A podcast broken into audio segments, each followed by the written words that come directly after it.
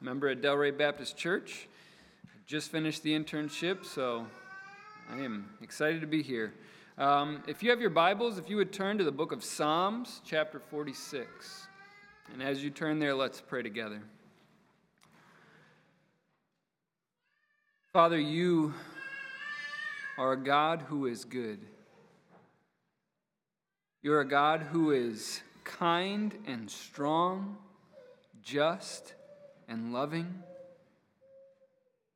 You alone are worthy of all of our praise and honor and worship. Father, as we come and look to your holy word, we pray that your Spirit would open our eyes, open our hearts, that we may not just understand what you have to say, but Lord, that you would enable us to believe it and to live in light of it. Father, we pray this in Jesus' name. Amen. So, one of the most famous days in modern history is April 15th, 1912. On that day, the Titanic sank. Most of us, probably all of us, have heard about the Titanic. As it hit the iceberg, it immediately began to send out calls for help. Help, we're sinking. Help, we're sinking. And ships from hundreds of miles away received these calls for help. Some of them redirected and began to come to try and help. But being hundreds of miles away, they were too far and the ship sank too quickly. They weren't able to come because of their distance. One ship, the Carp- Carpathia, came and it saved about 700 people.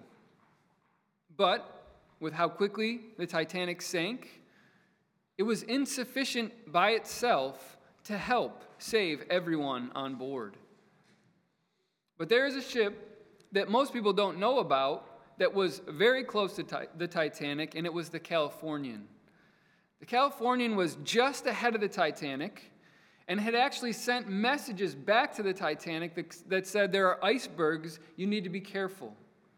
There were so many icebergs out that, that that night that the captain of the Californian ordered the ship to stop and the radio men to all go to sleep.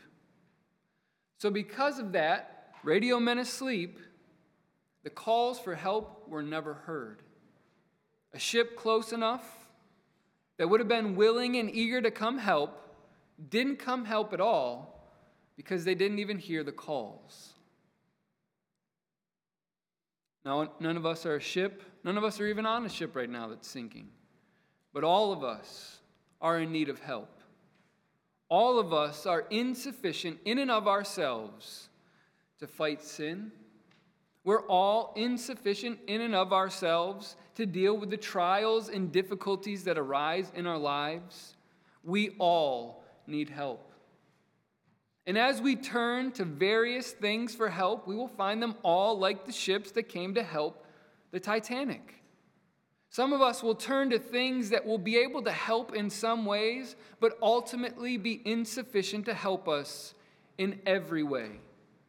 Some of us will turn to things that will be too distant, even though they might be eager to help, they'll be too far away to provide any kind of real, meaningful assistance.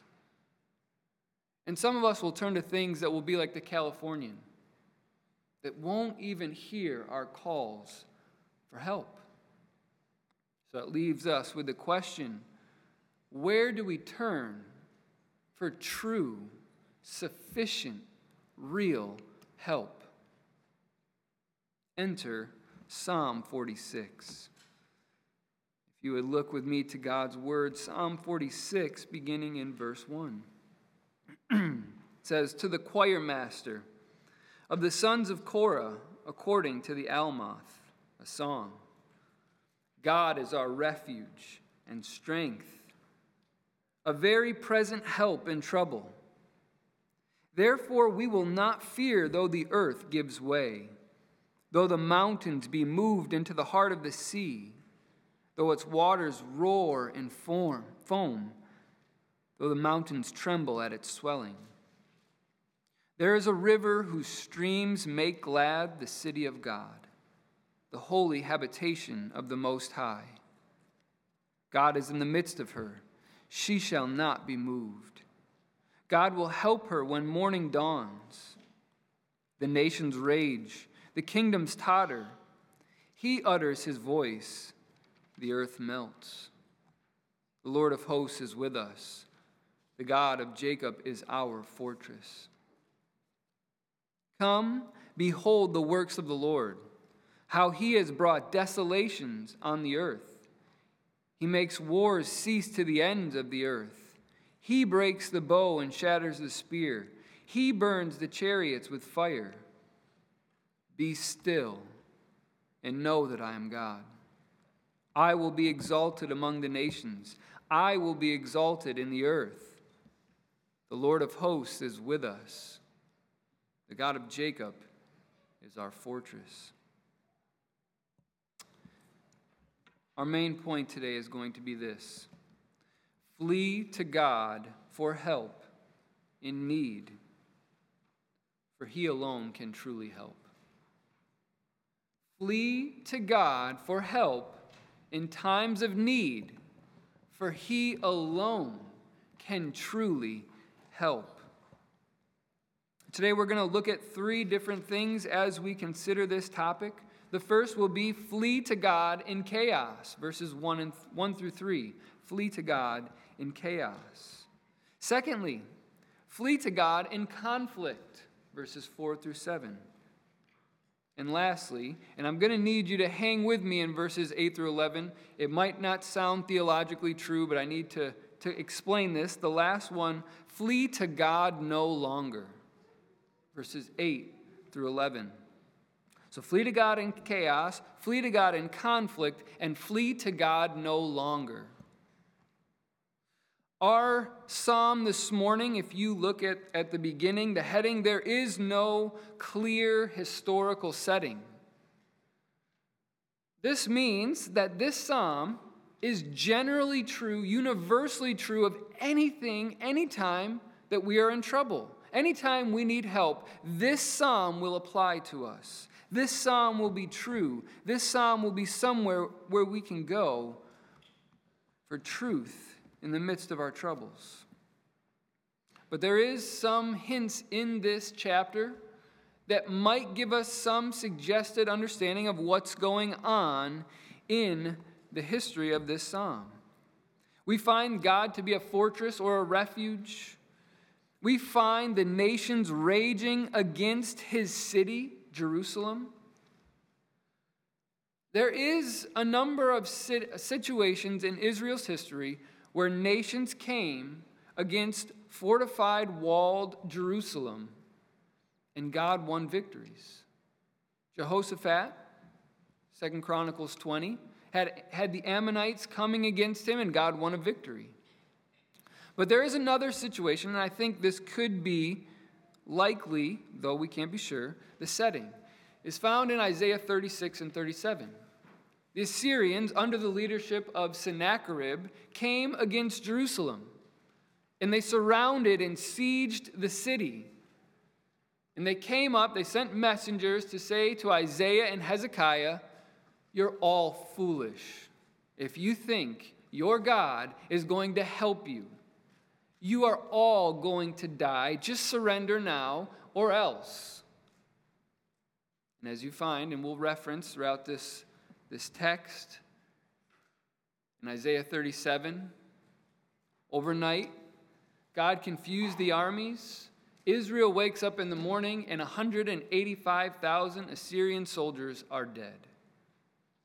There's a situation in which the city is surrounded, the nations rage against God's city, and God miraculously delivers his people. I think that's the setting that we find for this text. With that said, let's just start with our first point flee to God for help in chaos. Our text begins abruptly with God. There's no slowing into the text. There's no kind of warming up until you get to the main idea. He just begins with the word God. A statement in verse 1 about who God is. We find truth we need to believe that lays a foundation for everything he's going to say in this chapter. It's like verse 1, he's saying, okay, here's what you need to know in order to respond rightly according to the rest of the text. We find three things in this first verse. We're going to find that God is a protection, God is power, and God is present. First, God is our protection. Verse 1 God is our refuge. A refuge is a fortress that we run to to be sheltered from danger. A refuge is something that we hide in when storms come. The need for refuge implies that there is some sort of trouble coming. Whether it be a storm we need to hide from, whether it be armies assailing us that we need to, to flee and be safe from, we need a safe place. Here, we find that that safe place is God Himself. Every single one of us in this room seeks refuge somewhere. When trials come, when difficulties in life arise, we run for refuge somewhere. The question is where? Where do you go when times get hard? Some people try to escape reality and binge all day on Netflix. Some people might flee to YouTube or, or surfing the internet. Some people might flee to alcohol to escape reality. Some people might find refuge in their planning, their financial planning. I, have this much in my bank account, so I'm safe. Our educations our networking. I have enough connections that if anything goes wrong, I have friends in high places that I could get a job or I could I'll be okay. I'm safe. I have a refuge. Churches oftentimes trust in endowments or we have a surplus and we have enough money, we're safe. All of those are refuges that can crack and crumble. If we're finding ultimate safety and security and refuge in those things, it's no different than a child putting a blanket over its head and thinking that they're safe. There's no true, lasting security there. Our text tells us there is a place that is safe. It's in the person of our triune God. Refuge in God Himself. As Luther wrote in his song, A Mighty Fortress is Our God, the first line, that God is a mighty fortress, he will never fail. No one will scale his walls and come into his city. No one will, will knock down his, his defenses. He will stand forever and he will shelter and refuge, be a refuge to his people. The next thing we find about God is that he is our power. God is our refuge, and then it says, He is our strength. And just as the word refuge implies that there is something to hide from, strength implies that inherently we aren't strong enough. We have weaknesses, we have deficiencies and, and lacks of power. Where will you look for power? Israel often would turn to political alliances we don't need you, God. We have Assyria. And then Assyria comes and attacks them. We don't need you, God. We have Egypt. And then Egypt loses a battle, and now they're in trouble. Oftentimes, we turn to us ourselves. If I just try harder, if I just get stronger in this area, well, I'll be good. The greatest, the greatest nations will weaken and fall. The strongest men will age and become weak. Allies will betray. Crowds will leave. Power has to be found somewhere outside of man and the things of this world. Again, our text tells us true strength is found in God and in God alone. It is God who speaks and demonstrates his power by having nothing, saying, hey, let this happen, and we have a universe. That's power. God effortless, effortlessly sustains the universe that he created. In the scriptures, we find that the power of God opens and closes wombs. We find that God in the scripture is powerful to raise the dead, to heal the sick. God parts the seas and causes them to come back. God destroys walled cities. God changes lives. Do you lack power? Turn to God. As you struggle against sin and you look at yourself and say, I can't overcome this lust. God, I can't tame my tongue. I keep lying or I keep, I keep gossiping and slandering, or Lord, I, I can't change my tongue. You need God. He can. God can curb the lust. God can tame the tongue. God can change the covetousness in our hearts. And He can heal the bitterness of our wounds. But we can't. Our friends can't. The world can't. Only God. Only God. God is our protection, God is our power, and God is present. It says this, I love this, this last line in verse 1 that He is a very present help in trouble. All of our trust will fail us, except for God.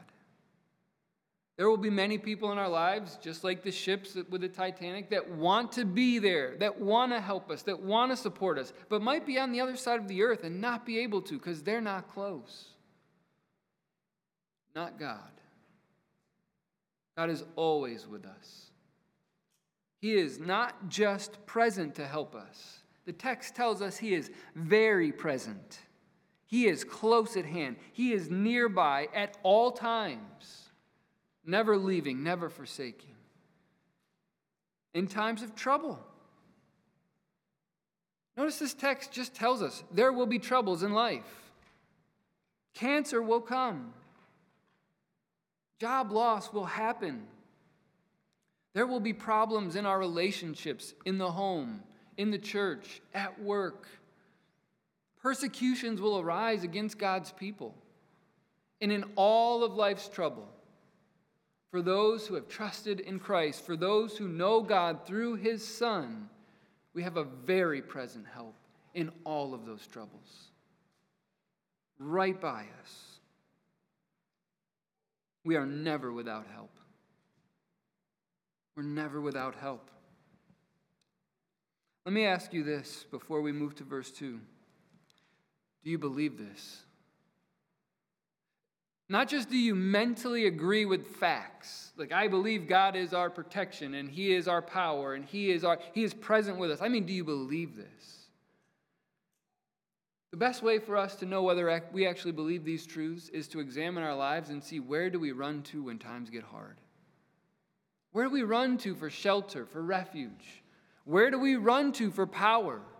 Where do we run to? Who do we believe is there to help us?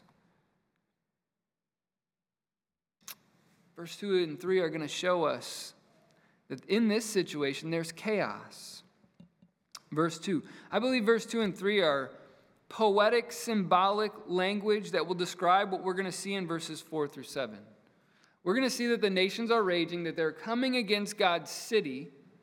And I think that the psalmist in verse 2 and 3 is describing the same situation as if the whole world is falling apart. The whole world's in chaos. Everything that is ordered and stable is now disordered and unstable. Look at verse 2.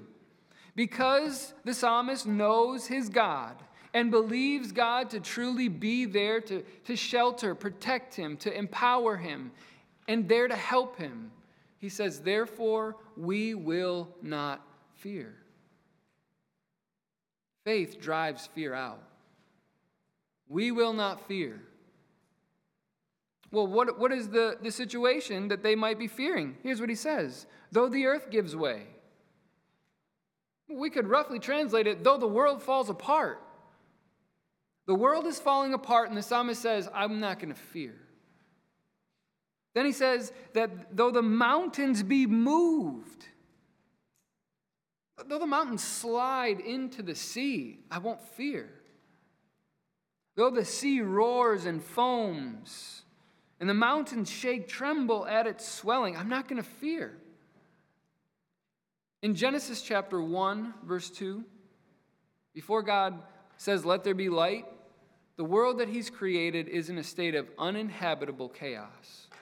Water and darkness are covering the whole earth. And God in Genesis 1 speaks and brings order. He tells the dry land to come forth and the, the oceans to stay here and go no further, and they obey. We have mountains formed, and there are just these pictures of stability and immovability. God's creation is ordered, and these things we can count on. The ocean comes this far, mountains stand, they don't move. And when the psalmist is looking out at the situation in Jerusalem, he says, it's almost like all of God's ordered creation is now in chaos. It's almost as if we've gone back to Genesis 1, verse 2. There's been this reversal. And in spite of all that chaos, the psalmist says, What I know in verse 1 about my God, I have nothing to fear. My God is with me to help me. My God will protect me. My God will shelter me and empower me, and I'm going to trust Him and not fear.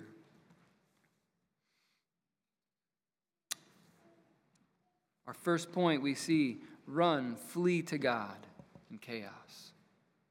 Our second point flee to God for help in conflict verses 4 through 7. Verse 4, we see that we can run to God for help in conflict because He is our sustainer. In verse 4, notice the contrast between verses 2 and 3 and verse 4. We have waters foaming and roaring and swelling. And then you get to verse 4 and you find a picture of a nice, quiet, tranquil river with streams and gladness and joy.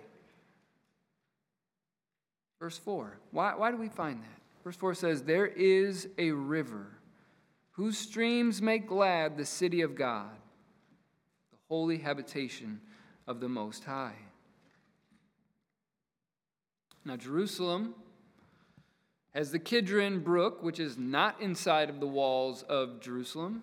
There's no natural river that flows there. We know in Hezekiah's time he built kind of an underground channel that brought water into the city. But what is this river a reference to? Well, this is an echo, kind of a, a back looking to Genesis chapter 2. In the Garden of Eden, where God specially, uniquely dwelled with his people, there was a river that ran through the garden and broke into four different rivers. We find in Genesis, pre fall, that there is God providing in his special presence for his people, Adam and Eve, provision to sustain the garden, to sustain life. And this picture of a river running through God's city to, to sustain life runs throughout Scripture. Ezekiel chapter 47, verses 1 through 12, talk about this new temple that's going to come. And proceeding from the throne of God, there's going to be a river that gives life and vegetation and sustains life. Revelation 22, the, the Bible ends, 22, Revelation 22, verse 1, with a river running through the New Jerusalem. And what does it do? It sustains life. Here we're finding that in times of conflict, verse 6, nations are raging, coming against God's people, raging against God and his, his children, that we can have this peace if we run to God because he'll sustain us. Just as he sustained life in, in the garden, just as he'll sustain life in the new creation, in his city, his people, where his people dwell, now the church, he'll sustain us. Well, how does he sustain us today? The means of grace. He's given, up, given us His Word, which we can open and we can literally hear divine speech to us day after day to remind us of who God is, to remind us of his promises, to remind us of, of what he has and will do for us. We have prayer where we can run to God and say, God, I'm weak. God, I'm discouraged. God, I need help. God, I'm struggling. And He hears and is eager to answer the cries of His people. He's given us each other. You're in a church that believes in church membership where you've covenanted together and you are going to help each other home to heaven, keep pointing each other to Christ. God has given us these means of grace to help us, to sustain us, to sustain our spiritual life. Here, this river, it's actually God Himself. When you get to Revelation, the river is God Himself. It's Christ. He sustains us. This enhances our joy, that makes us glad. And the world looks on and they're like, the world's falling apart. How can you have peace? How can you be joyful in the midst of trials? And our answer is not, well, we are smarter than you. Our answer is not, we have it more together than you. Our answer is, our God sustains us, our God upholds us.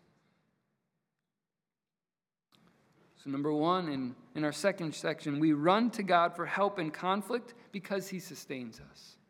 Number two, we run to God for help because He's our only stability.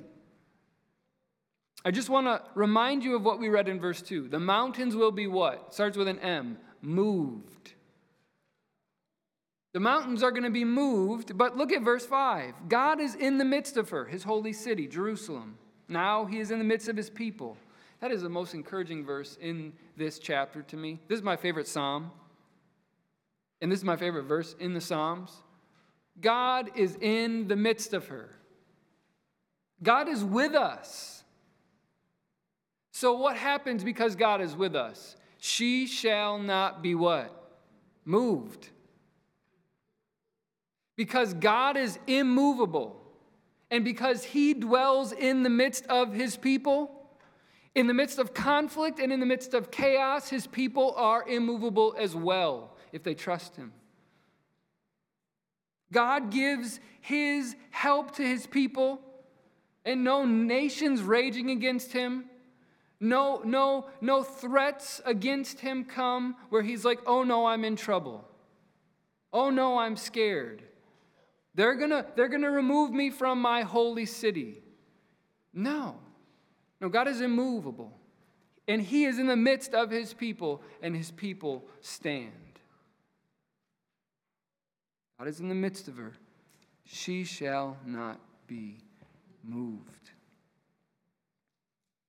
This is a theme that runs throughout the scripture. God dwells with his people. One of the reasons I think it might be Isaiah, a reference to Sennacherib coming against Israel and Jerusalem, because there's all these hints to the book of Isaiah. We find in Isaiah chapter 7 that God will dwell with his people. And there will be a child born, and his name will be Emmanuel, meaning God with us. God is present with his people. And he manifests that ultimately. The high point of him manifesting his presence with his people is that he sent his son, Jesus Christ, God in the flesh, born of a woman, and he walked among us. He dwelt with us, he tabernacled with us.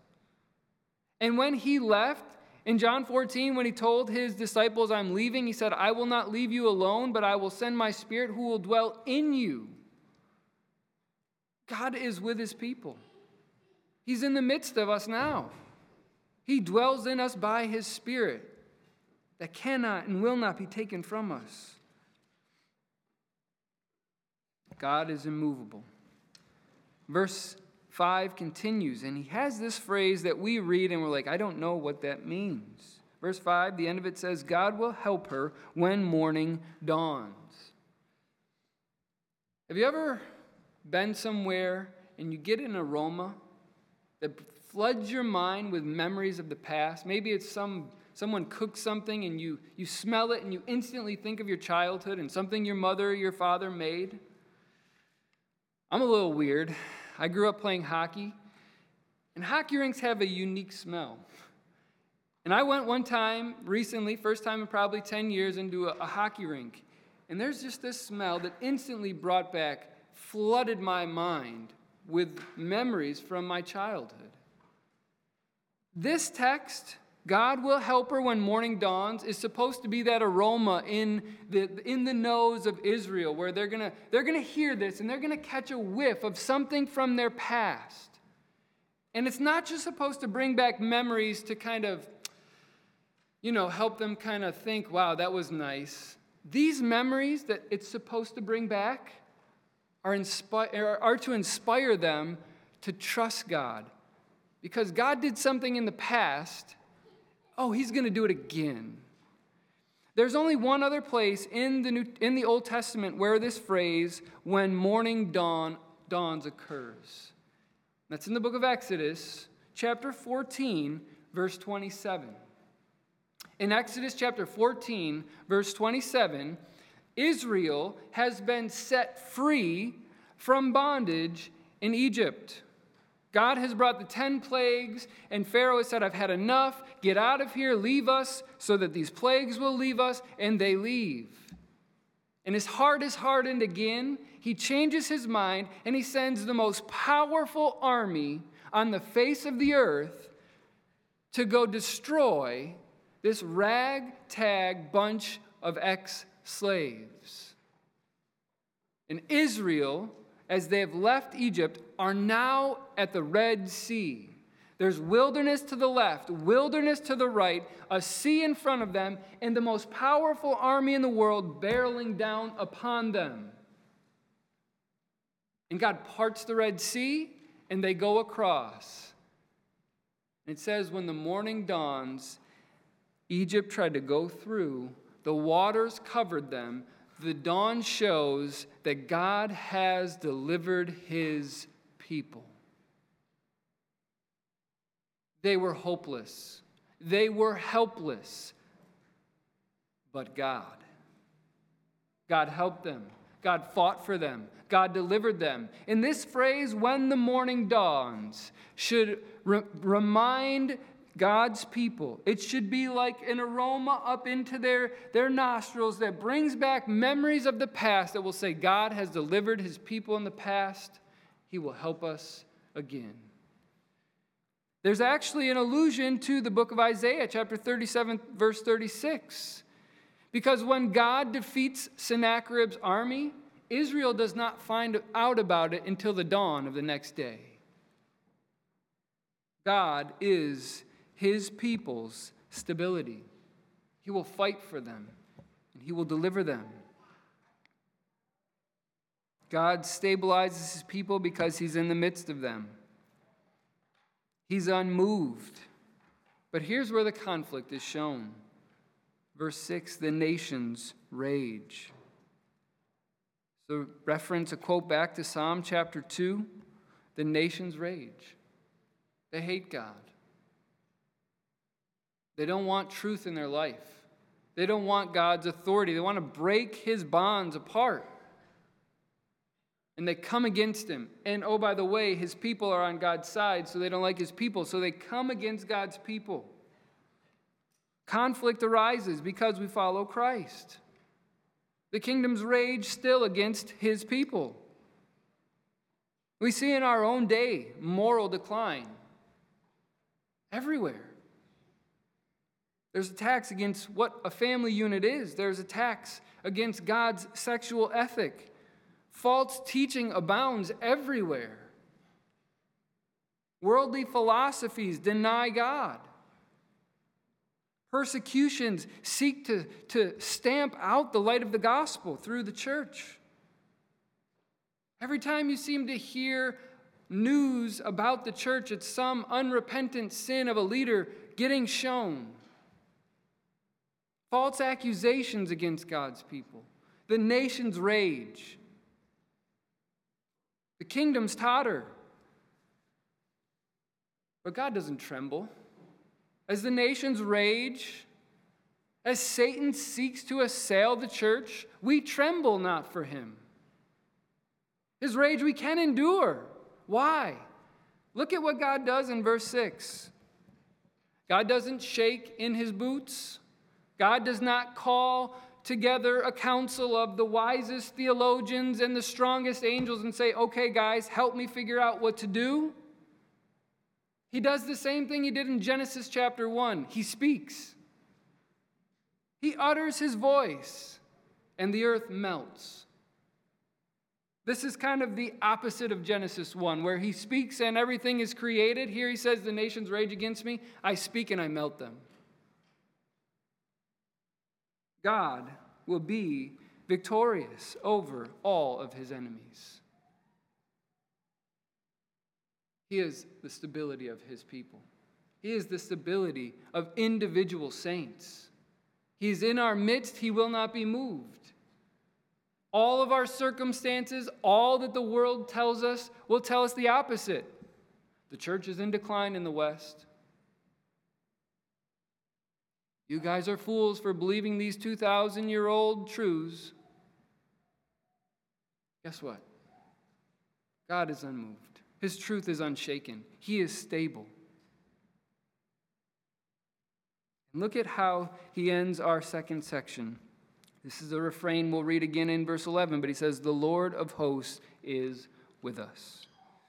You, we sang Lord Sabaoth that's not a reference to the Sabbath. That is the Hebrew word for hosts. The Lord of hosts, his name. The Lord of armies is a literal translation. God has unlimited resources, and he's with us. God owns more than the, the most powerful military on the planet. God has more money than all of the nations combined. God has everything at his disposal, disposal and he's with us and he's the God of Jacob. When you read Genesis, the worst of all the patriarchs is Jacob. Jacob is a deceiver. He's always lying and manipulating. He is a hustler. And here's the thing God is faithful to his covenant to Jacob.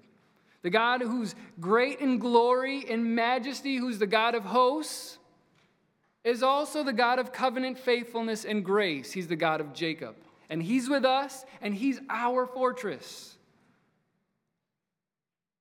Now, here's where we come to our third point. We've seen that God, is, we're to run to Him, we're to flee to Him for help when there's chaos, when there's conflict.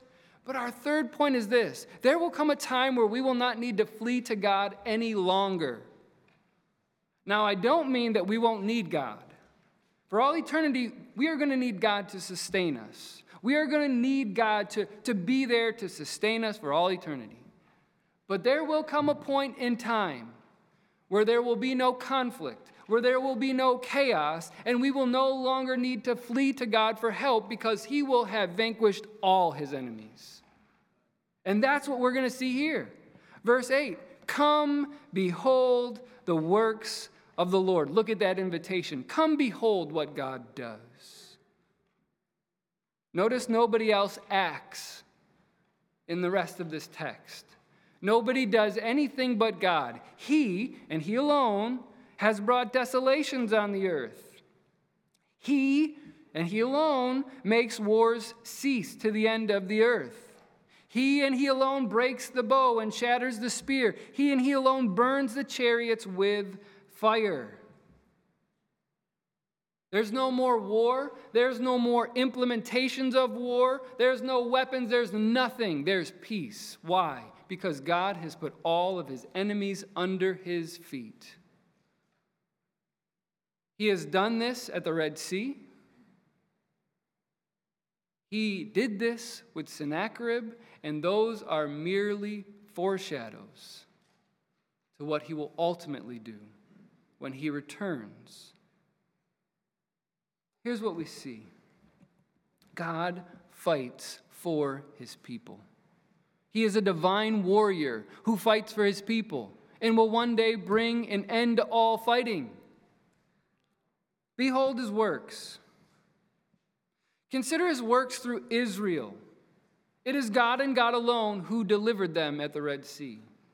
It is God and God alone who caused walls to crumble at Jericho and gave his people victory supernaturally. It is God and God alone who delivered his people from a 186,000 man army with Sennacherib. It is God and God alone who, through Queen Esther, preserved his people when Haman had a wicked plot to snuff them out. Consider his works through his through the second person of the Trinity, Jesus Christ. He creates the world, sustains the world. Consider Christ's obedience, his works of obedience. In the wilderness, Satan comes and says, just make it some bread. Eat. Just jump off the top of the, the temple and show everybody who you are. Just bow to me here, and you can have the crown without the cross. And three times Christ says, It is written, it is written, it is written. See him in the garden Father, not my will, but yours be done. Consider his works of healing, his power to raise Lazarus from the dead. Behold his works. Behold his works of redemption. Behold the nails that are driven through his hands and through his feet. Behold the crown that is pressed upon his brow. Behold the blood. Behold him gasping for air as he bears all of the weight of our sin.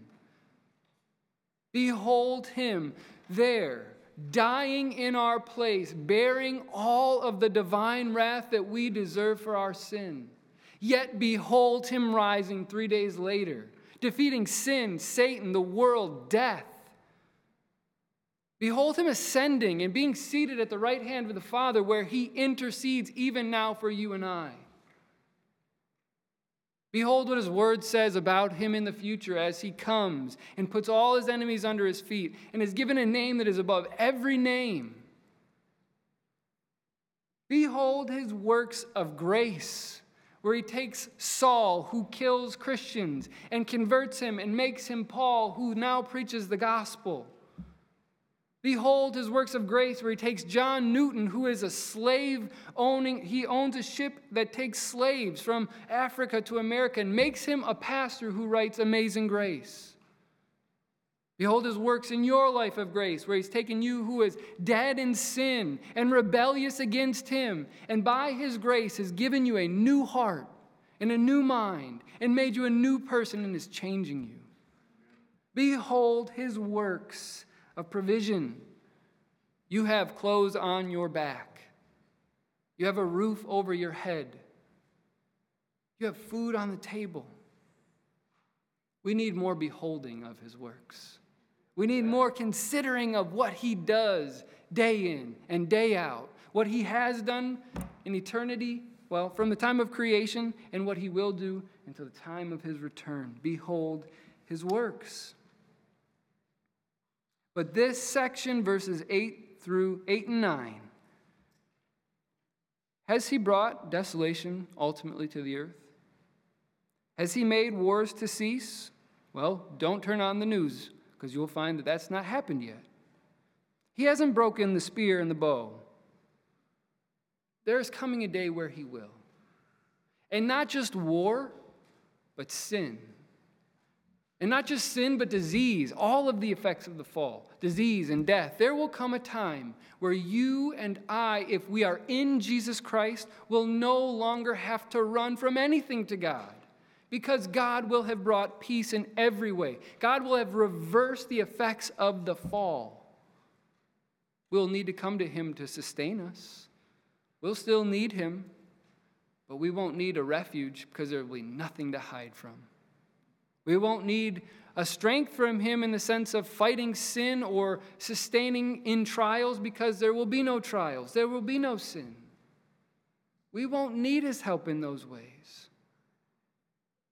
That day has not come, so we need everything we found in verse 1. But there is coming a day where you and I will flee to Him no longer.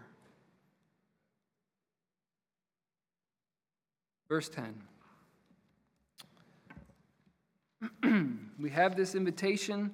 Now we have a call to repent. You say, call to repent. This is the verse I have on my mug that I, I drink coffee from every morning. Be still and know that I am God. And we, we use this as a verse to talk about everybody relax. Just be still. There are, that is a biblical concept. Okay? If you have ver- uh, this verse on a coffee mug, I'm not trying to say you should feel guilty, throw, break that thing and throw it out. I'm not saying that. But this verse, this is a verse that he's speaking to the nations that are raging. This, this, this word, be still, it means stop. Remember when Jesus was in the boat with his disciples and there was a storm and he's sleeping and they say, Oh no, we're going to die. And Jesus wakes up. What does he say to the raging sea? Be still. Stop. Here's what he's saying to the nations that rage stop. You're coming against me. It's not going to end well. Stop now. Stop your rebellion. Stop your striving against me. Know that I and I alone am God. Nations, you're not God. The things you set up as, as gods, they're not gods. I alone am God. Be still and know that. Stop, repent, know that I'm God. Turn to me. I think this is a plea for the nations to repent and come to Him. Be still, know I'm God. Come to me. You rebel against me now, but if you turn to me, if you stop your rebellion, turn to me, you won't be my enemies anymore. You'll be my sons and daughters. I think this is telling us if you're here and you're not a Christian, if you've never repented of your sin and trusted in Christ, I think what God's saying is stop your rebellion. Turn to me and live. Turn in faith to Christ. Come to Him and say, I'm guilty of sin. I have rebelled against you. I, I need your grace that you give because of the cross and the resurrection. I need that. Forgive me. Believer, I think this could apply to us. Stop looking for worldly alliances. Stop looking for help from all the wrong things. Quit turning to the arm of the flesh and turn to Him and Him alone. He says at the end of verse 10 I will be exalted among the nations, I will be exalted in the earth. There will come a day, as we read in Philippians 2 Christ will be exalted over all.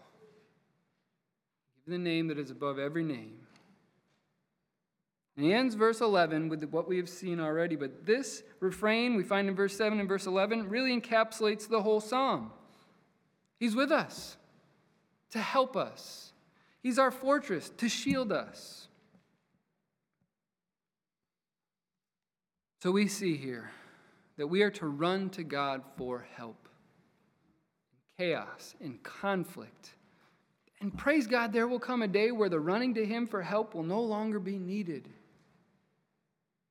This psalm was Luther's favorite psalm. He, it's now commonly called amongst commentators Luther's psalm. He rewrote it and reworked it, and we sang it. It's a mighty fortress is our God. If you compare those, the song and this psalm, there's pretty much parallels everywhere. But as we close, this is not just Luther's psalm. This is your psalm and my psalm. Because the God of this psalm is your God and my God.